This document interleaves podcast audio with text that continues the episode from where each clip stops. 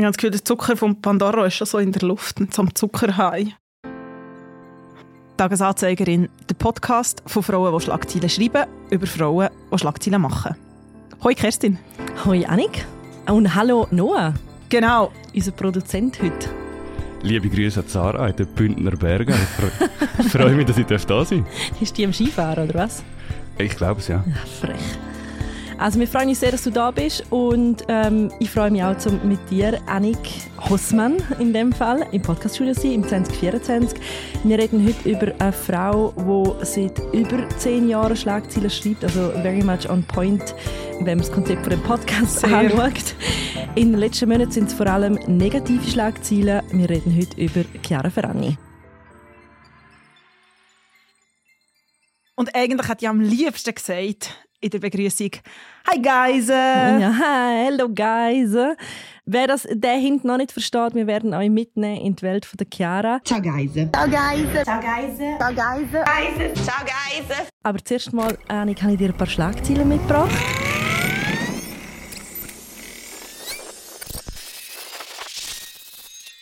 Ein Comeback, das ich besonders spannend finde diese Woche, ist ein Comeback von der grünen Politikerin Lisa Mazzone. Sie hat im November die Wiederwahl in den Ständerat verpasst und hat in dem Moment eigentlich gesagt, für mich ist das gewesen, das ist meine Politkarriere gewesen, va bene, ciao miteinander. Jetzt meldet sie sich zurück und will die Parteileitung der Grünen übernehmen. Und spannend, mal schauen, ob sie es schafft. Am 6. April findet die Wahl statt. Dann müssen wir reden über Oscars, Oscars, Oscars. Erstmal die gute Nachricht. Fangen wir positiv an. Die überaus talentierte deutsche Schauspielerin Sandra Hüller ist für einen Oscar als Hauptdarstellerin im Film Anatomy of a Fall nominiert. Und ähm, zusammen mit der Nomination ist auch in allen Medien nochmal wirklich betont worden, was für ein Talent die Frau hat. Mhm. Wenn ihr sie noch nicht kennt, schaut einen Film von ihrem Namen oder befasst euch mit der wahnsinnig talentierten Frau. Es gibt auch sehr tolle Interviews mit ihr. Sie ist auch sehr eine tolle Gesprächspartnerin. Weniger gute News. Nicht nominiert sind weder als Hauptdarstellerin noch als Regisseurin zwei Frauen, die im letzten Jahr eigentlich total abgerundet und Kinogeschichte geschrieben haben. Margot Robbie als Barbie und Greta Gerwig als Filmschöpferin hinter dem Kinoerfolg 2023. Und es ist schlicht und einfach nicht nachvollziehbar, warum vor allem Gerwig nicht nominiert worden ist. Denn gleichzeitig ist der Film ja in der Kategorie Bester Film nominiert worden und dürfte auf eine Trophäe hoffen. Und darum muss ich auch sagen, die ganzen Rechtfertigungen von wegen, ja, es ist halt eine Komödie und Komödie haben es durchaus schwieriger. Ah, ah, ah. Denn der Ryan Gosling wiederum, der darf auf einen Oscar als bester Hauptdarsteller hoffen. Und dementsprechend entrüstet sind wir und dementsprechend entrüstet ist das Internet, denn man kann es nicht anders sagen. Barbie ist der erfolgreichste Film von 2023 und wenn man den Ken nominiert, aber nicht Barbie, ist es einfach buchstäblich die Handlung vom Film. I'm just Ken, anywhere else I'd be Oder ist es Academy Revenge von Ken? Not number two anymore. Wir werden es sehen. Ich glaube, es sind einfach sehr, sehr viele alte Kens, die die Nominationen bestimmen. Das kann man sagen. Wer übrigens ein bisschen mehr über das Barbie-Phänomen möchte wissen, der kann äh, die Recap-Folge vom Jahr 2023 von der Annik sehen und mir noch anhören.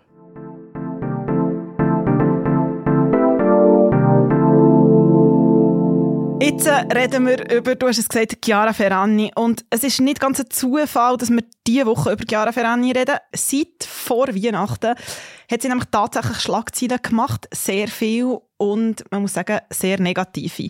Im deutschsprachigen Raum hat man das als Kuchenskandal betitelt und mir ist es an dieser Stelle sehr, sehr wichtig, einen kleinen Disclaimer zu machen. Es geht um eine Pandora. Um was das es geht, erklären wir näher. Aber nein, ein Pandora ist nicht das gleiche wie ein Panettone. Und ein Panettone ist nicht ein Kuchen, auch nicht, was man im Schweizer Gebrauch unter Kuchen versteht.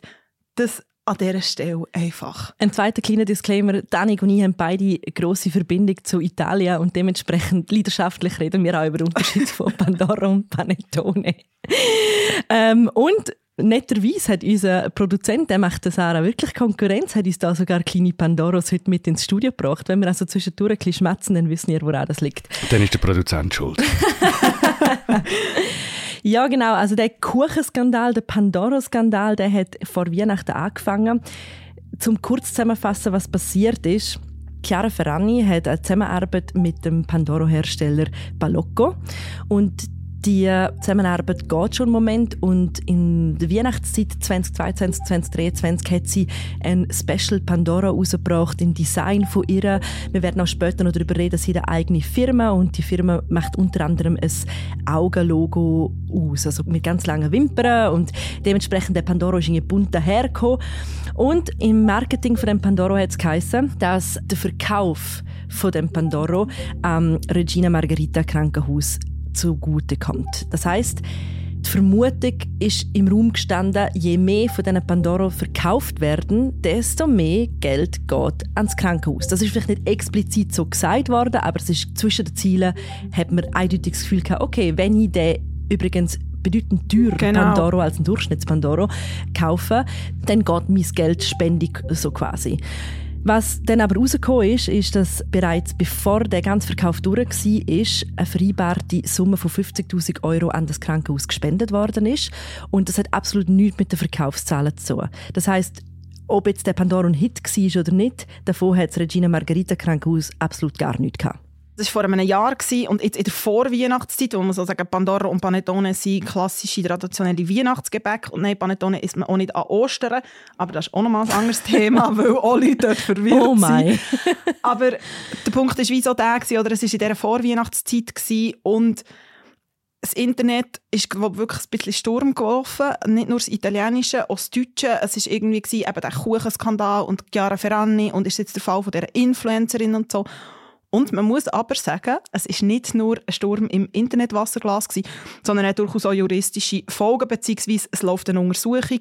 Guardia di Finanza, das ist die Finanzpolizei, die unter anderem aber so Sachen auch untersucht, ist beim Balocco, bei dem Hersteller, hat offenbar Durchsuchungen gemacht. Es ist jetzt die Wettbewerbskommission dahinter, weil schwere Betrugsvorwürfe im Raum stehen. Das heisst, ist es ein Betrug gewesen, dass man gesagt hat, äh, das, das ist so ein Benefiz Pandoro und ähm, das Spital ähm, profitiert von dem oder eben nicht. Und das läuft auch immer noch, das Verfahren. Äh, aber eine erste, äh, erste Strafe ist ja bereits ausgesprochen worden, weil, weil es geheißen hat von der Wettbewerbskommission, dass mit dem Deal mehr als 1 Million Franken äh, verdient worden sind auf Seite von der Firma von Chiara auch von Balocco. Und die müssen jetzt beide mehrere hunderttausend Euro Strafe zahlen. Darauf eben, wo das Ganze so hochgekocht ist, hat sich auch Chiara Ferragni, und wer sie gar nicht kennt, sie ist wirklich ähm, eine der ersten erfolgreichsten Influencerinnen. Wir werden nachher noch ein bisschen mehr über sie reden. Sie hat dann ein sehr emotionales Video auf Instagram äh, postet und hat sich dann mal für, ich glaube, zwei Wochen ungefähr Ja. von Instagram verabschiedet. 18 Tage. Und 18 Tage ist eine Ewigkeit für jemanden, der seit es Instagram gibt, jeden einzelnen Tag mehrere Stories und Posts von sich und ihrem Haus und ihrem Mann und ihrem Kind und ihrem Leben postet. Ciao a tutti. Eh, sono sempre stata convinta che chi è più fortunato ha la responsabilità morale di fare del bene. Questi sono i valori che hanno sempre spinto me e la mia famiglia e questo è quello che insegniamo ai nostri figli. Gli insegniamo anche che si può sbagliare e che quando capita bisogna ammettere e se possibile rimediare all'errore fatto e farne tesoro. E questo è quello che voglio fare ora. Genau, also sie sagt, äh, sie sei immer davon überzeugt gewesen, dass die, die mehr Glück haben im Leben, eine moralische Verantwortung haben, Gutes zu tun. Das sind die Werte, die sie und ihre Familie im Rat eben haben, die Werte, die sie ihren Kindern beibringt. Und sie bringt ihren Kindern auch bei, dass man Fehler machen kann, dass man sie aber auch zugeben muss und wenn möglich muss man versuchen, die Fehler dann auch wieder gut zu machen.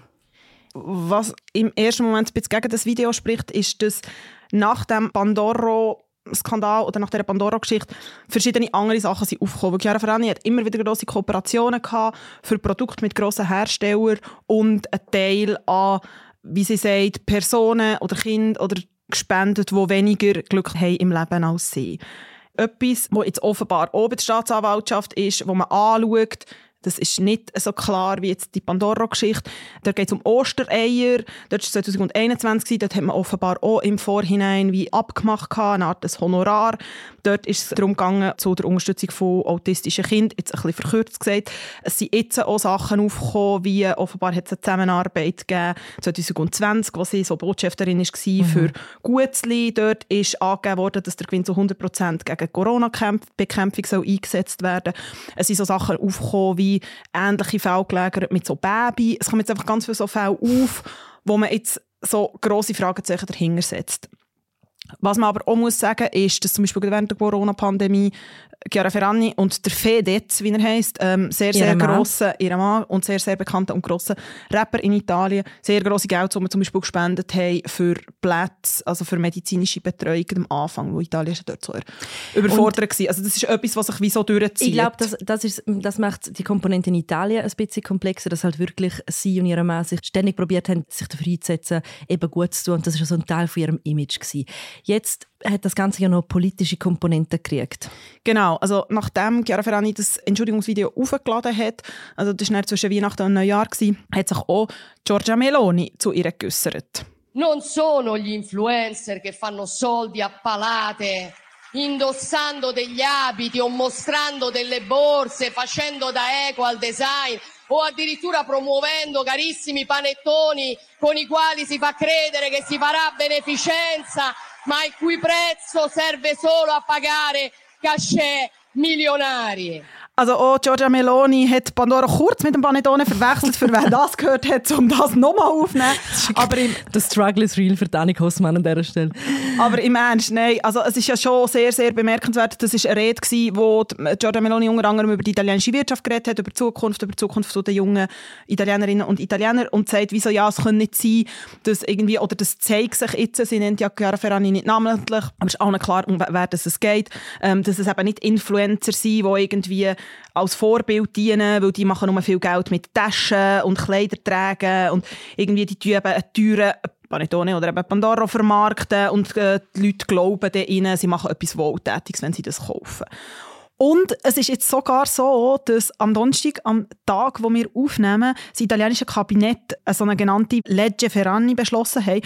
Und zwar, dass es strengere Regeln gibt bei Kontrollen bei kommerziellen Aktivitäten, eben zum Beispiel bei einem Kauf von Pandoro für gemeinnützige Zwecke. Also die Verschränkung soll stärker überwacht werden. Es gibt sehr viele Regeln, wie man das soll limitieren was für Beträge. In diese Details gehen wir nicht. Bemerkenswert finde ich wirklich einfach, dass das italienische Kabinett so schnell über das entschieden hat, wo man eigentlich wie von außen denkt, hat Italien nicht größere Probleme? Und wieso kommen sie sich hier so schnell zu verrichten und bei anderen haben sie so lang bei anderen Sachen. Ich glaube, äh, ich sehe genau, was du meinst. Ich glaube, du hast auch absolut recht. Äh, ich glaube, es akzentuiert nochmal, wie aufgeheizt die Stimmung ist. Der Fedez, der Mann von der Chiara, hat sich regelmäßig für Transrecht und Recht von queeren Menschen in Italien eingesetzt, was natürlich allen Rechtspopulisten im Land extrem sauer aufgestoßen ist. Also da steckt noch ganz viel mehr dahinter. Grundsätzlich aber, das kann man sagen, oder das System, wie jetzt die ganzen Süßwaren, über die wir noch reden, verkauft worden sind, ist nicht okay.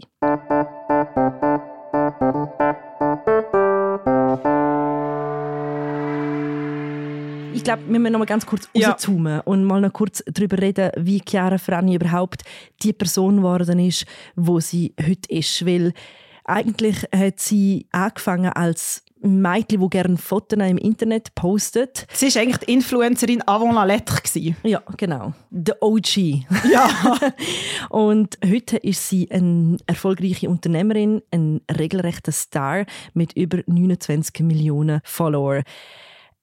Sie hat angefangen vor über zehn Jahren, damals auf Flickr. Ich weiß nicht, ob sich irgendjemand an Flickr kann erinnern ja, wahrscheinlich unsere Generation, ich weiß nicht, es wäre jetzt interessant, ob die Annik Sen Flickr noch kennt hat. Ich vermute nicht. Und sie hat dort äh, Fotos aufgeladen, weil sie gerne Fotos auf sich selber gemacht hat, in einer Zeit, wo es Selfie noch kaum gegeben hat. Und hat gemerkt, dass das gut ankommt.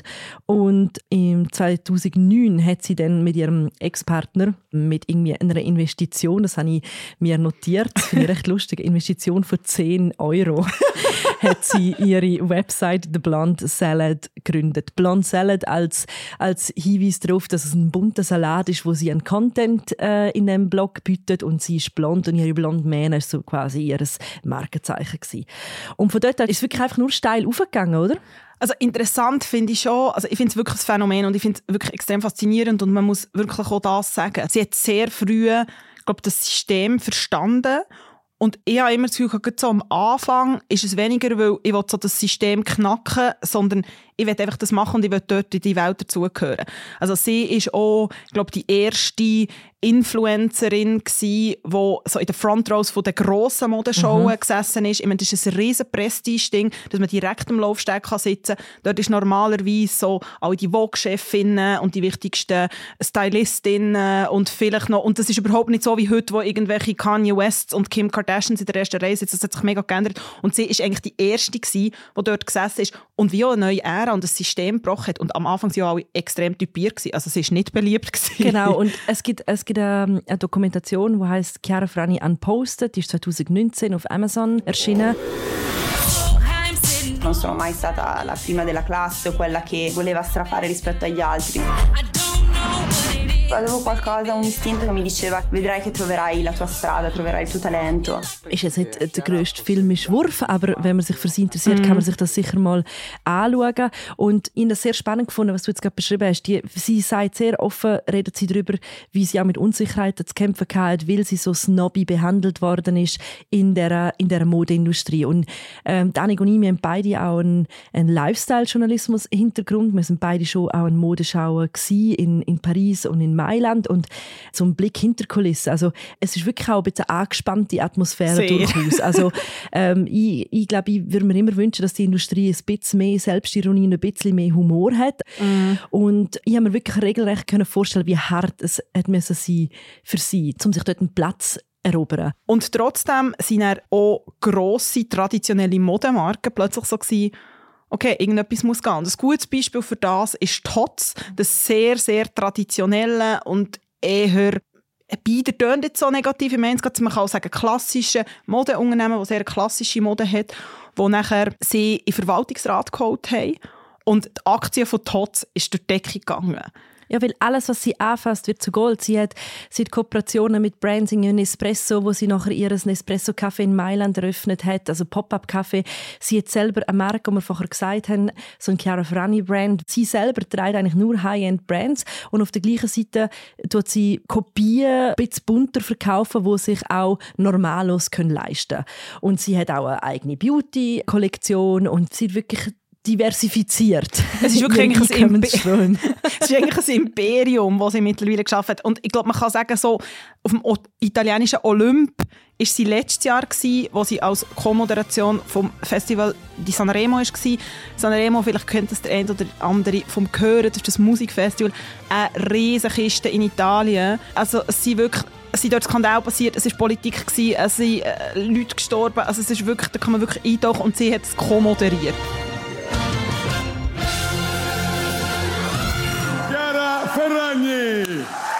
Trionfale, pazzesco. Mi fate dire la mia frase di rito? Sì. Perfetto. Buonasera a tutti, sono molto onorata di partecipare alla, alla finale della 73esima edizione.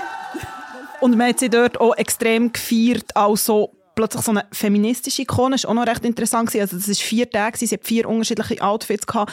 Also sie hat Beispiel am ersten Abend ein Kleid mit einer Scherbe, wo hinten drauf steht «Pensa di libera», also das so, dass sich die Frauen frei sollen ausdrücken und denken, also so, sich nicht vom Patriarchat sollen unterdrücken Sie hat am zweiten Abend eh, was der Naked Dress geheissen mhm. hat, also so in einem Dior mit Diamanten besetzten Kleid, wo aber sehr klar so Brust und der Schambereich und der Bauchnabel ist mit dunkleren Diamanten gewesen. Das aussieht wie als wäre sie nackt und sie hat dort so einen Brief an ihres jüngeren Ich gelesen und so hat über Selbstakzeptanz und Selbstzweifel und ihre Mutterrolle. Also es ist wirklich, es ist, es ist ihr Moment gewesen. Ciao bimba, ho deciso di scriverti una lettera. Ogni volta che penso a te mi viene da piangere oh. e non so bene neanche il perché. Forse das ist so der Sie wissen schon, wie eine Show geht, müssen wir an Stelle kurz sagen. Sie wissen es, sie wissen es. Also es ist wirklich einfach, es ist so der Moment gewesen. und man hat auch so das Gefühl gehabt, sie hat sich jetzt irgendwie nochmal so neu positioniert, auch gesellschaftspolitisch. Ich glaube, was ich jetzt überraschend gefunden habe, wenn man all das anschaut, wirklich, sie schafft es nicht nur rein kommerziell, sondern auch wirklich eben, äh, sie wird auch für ihre feministische Arbeit gelobt und so weiter. Und jetzt kommt der Skandal und was ich wahrgenommen habe, ist, dass mit extrem viel Häme über sie berichtet worden ist. Also es ist wirklich, als hätten einfach alle darauf gewartet, dass so etwas rauskommt. Ich habe wirklich auch das Gefühl, also auch wenn man so ein bisschen googelt, also es ist krass, so mit was, also es ist wirklich so ertappt und irgendwie... Der große Fall. Der große Fall und es ist wirklich so, also, also hat man schon die Schlagzeilen irgendwie schon lange in der Schublade gehabt und auch wie über sie berichtet worden. Also es ist eigentlich nie, es ist nie gewesen, sie ist Unternehmerin, es ist, sie ist Influencerin, sie ist Unterhaltungskünstlerin. Es ist irgendwo, irgendwo habe ich den Ausdruck gelesen, wo man sie beschrieben hat, dass sie ein Traum in Blond ist. Natürlich muss man, wenn eine Influencerin sich so oft zeigt über ihr Aussehen, kann man schreiben, fragst du immer so ein bisschen wie. Und das finde ich schon auch normal, oder? Ich meine, man kann das Influencer-System auf so vielen Ebenen kritisieren. Aber was ich gefunden habe, ist, dass das nochmal gezeigt hat, ist, wieso es nimmt eigentlich niemand ernst. Hinter vorgehaltener Hand, und ich meine auch von Marken, ich meine, wir haben vorher über es gibt ganz, ganz viele andere Marken, und das ist nicht nur über die Jahre so, hey, extrem profitiert von dem, profitieren extrem von dem. Und jetzt ist es wie so, man, man lässt alle fallen und wir haben es ja gewusst und wir haben ja schon lange gesagt, dass das System mega falsch ist und mega toxisch und, und, und. Und all diese Aspekte hat das müssen wir nicht wegdiskutieren, aber es ist wirklich wie so eine, wie so die Hyäne. Ja, ja, und ich finde, es hat auch mega sexistische Komponenten Extrem. drin, wie jetzt über sie berichtet worden ist. Also man könnte sie auch einfach ganz klar für das kritisieren, was sie gemacht hat, ihre Firma, und sie muss es zahlen, und das ist klar, aber es geht voll sofort auf ihre Persönlichkeit. Also ich habe auch Berichte gelesen, wo es darum geht, wie viel sie jetzt schuldet, und dann am Schluss redet man darüber, wie, wie oft sie Kinder in die Kamera zeigt. Und ich persönlich wäre die Erste, die tatsächlich kritisiert, dass sie irgendwie wenige Stunden nach ihrer letzten Geburt perfekt geschminkt wieder in, mm. in, Mhm. in, in die Kamera geredet hat. Und ich, ich finde es auch krass, wie die Kinder, wer ihr folgt auf Instagram, sieht, dass die Kinder bereits mit der, mit der Handykamera können interagieren können, weil sie einfach sich gewöhnt sind, dass permanent eine Linse auf sie gerichtet ist. Und ich, ich persönlich würde das nie so machen. Und ich finde es nicht so lässig. Nein, absolut Aber nicht. es hat nichts damit zu tun, was sie für einen Business-Entscheid getroffen hat. Und das finde ich eine interessante Komponente in dem ganzen Skandal. Gerade wenn man ihre Geschichte anschaut, wie sie sich so hat müssen erarbeiten, daher zu kommen, wo sie jetzt ist. Und genau, was du vorher gesagt hast, in all dem, wie jetzt über sie berichtet wird, merkt man, man schaut sie immer noch als das blonde Mädchen an, das halt schöne Fotos macht. Genau. Und die grosse Frage, die ja jetzt so ein bisschen bleibt am Schluss, ist, kommt sie wieder aus dem raus? Ist es jetzt irgendwie so der Anfang vom Ende von dem Influencerinnen-Dumm? Habe ich auch so von so einer Wirtschaftsprofessorin gelesen, ähm, Corriere della Sera. Oder ist die andere Frage, schafft sie es wieder für sich zu drehen? Weil es hat nämlich in der Vergangenheit auch schon kleinere Skandale gegeben. Aber das ist zum Beispiel eine Folge geworden von ihrer, weil das haben sie auch, eine Reality-TV-Show, sie und ihre Mann und ihre Familie und ihre Schwestern. Der Ferragnes. Ich habe mir da eine Notiz gemacht, die heißt Kommerzialisierung, weil in dem ganzen wie heißt Sanremo Festival hat es ja dann einen Moment gegeben, wo der Fedez auf der Bühne einen anderen Künstler Genau. oder Künstlerin, ich weiß nicht, Künstler. einen Künstler geküsst hat und dann ist das ein riesiger Skandal gewesen, weil das ist ja ihr Moment und pipapo und, und ähm, am Schluss ist das einfach ein Teil gewesen von ihrer Amazon-Serie und alle haben auf der Sanremo-Episode äh, gewartet und sie hat gefunden, hey you guys, äh, es kommt jetzt dann gerade die Episode, auf die alle gewartet haben und also von dem her... Inklusive Public Viewing, möchte ich einfach noch Genau, sagen. also ich könnte mir mega gut vorstellen, dass jetzt einfach dann halt irgendwann die dritte Staffel von der Ferragnes kommt und in dem gibt es dann halt einfach die Pandoro-Skandalfolge.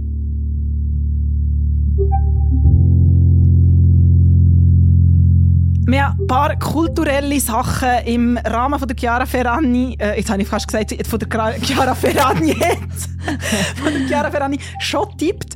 Trotzdem bringen wir natürlich zwei popkulturelle oder kulturelle Tipps noch Ja. mit Kerstin die Woche. Ich bin sehr happy, dass du äh, so underlinest, die kulturellen Tipps, weil ich bringe heute einen mittelkulturellen Tipp. Ich finde das sehr okay. Kultur ist Also, sehr breit, finde ich, finde- 2024. Ich finde, ich finde, ich habe in der letzten Episode mit Dani gesehen, habe ich erzählt, dass ich in der Oper war.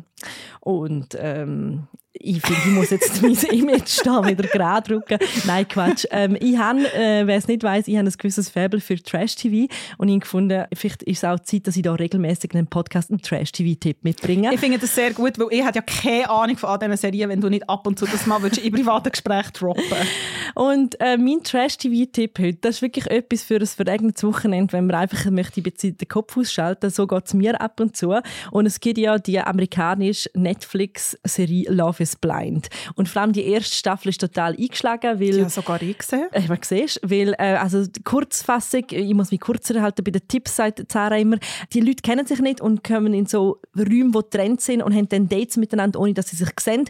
Und nachher, wenn sie sich füreinander entscheiden und dann vier Wochen später würden sie heiraten alles, was das Trash-TV-Herz höher schlagen lässt. Die Qualität von dieser amerikanischen Show hat leider mit jeder Staffel abgenommen und jetzt kann es eigentlich sogar schon nicht mehr schauen. Aber die gute Nachricht ist, jetzt ist die erste Staffel von Love is Blind Sweden Oh. auf Netflix gedroppt. Und erstens einmal höre ich wahnsinnig gerne Schwedisch und zweitens hat es einfach dramaturgisch alles drin, was man sich wünscht. Bärli, die sich wieder trennen und plötzlich Skandal während der Drehtermine und ja, lehnen euch zurück und geniessen es. Was hast du mir mitgebracht, Annik? Ich habe auch einen Tipp für ein verregnetes Wochenende, der heisst «Bonjour Tristesse», Oh ein alter Klassiker von der Françoise Sagan. Aber Das ist jetzt auch einfach nur fies. Jetzt tritt sie doch einfach nur hochkulturell es, nach. es tut mir so ist es wirklich nicht gewesen. Ich finde es ja aber recht schön. Also, ich denke, man muss ja wie sagen, ja, ich lese sehr viel. Ich bin aber nicht so stark mit Klassikern, was ich okay finde. Viel lang wird mir einfach auch ein bisschen gut. Aber ich habe jetzt einfach von mehreren unabhängigen Personen gehört, dass das einfach sehr ein toller Klassiker sind. Und es stimmt. Und er heißt zwar Bonjour Tristesse, aber er spielt an der Côte d'Azur im Sommer. Oh mein es Gott. ist leicht, es ist ein bisschen dramatisch, es geht um Teenagerjahre. Von dem her, ich finde, für einen grauen Januar ist das nicht so eine schlechte Alternative. Super, ich habe auch schon davon gehört und habe es sogar mal auf einer Sommerleseliste gehabt. Von dem her lehne es gerne aus, wenn du durch bist. Unbedingt. Das war es äh, von Tagesanzeigerin. Ich bin Kerstin Hesse. Ich bin Anne Kosmann und heute produziert der Noah Fend. Merci vielmals fürs Zuhören. Wir hören uns nächste Woche wieder. Bye, guys! Ciao a tutti. Kann man jetzt endlich Pandora essen? Ja. Ja!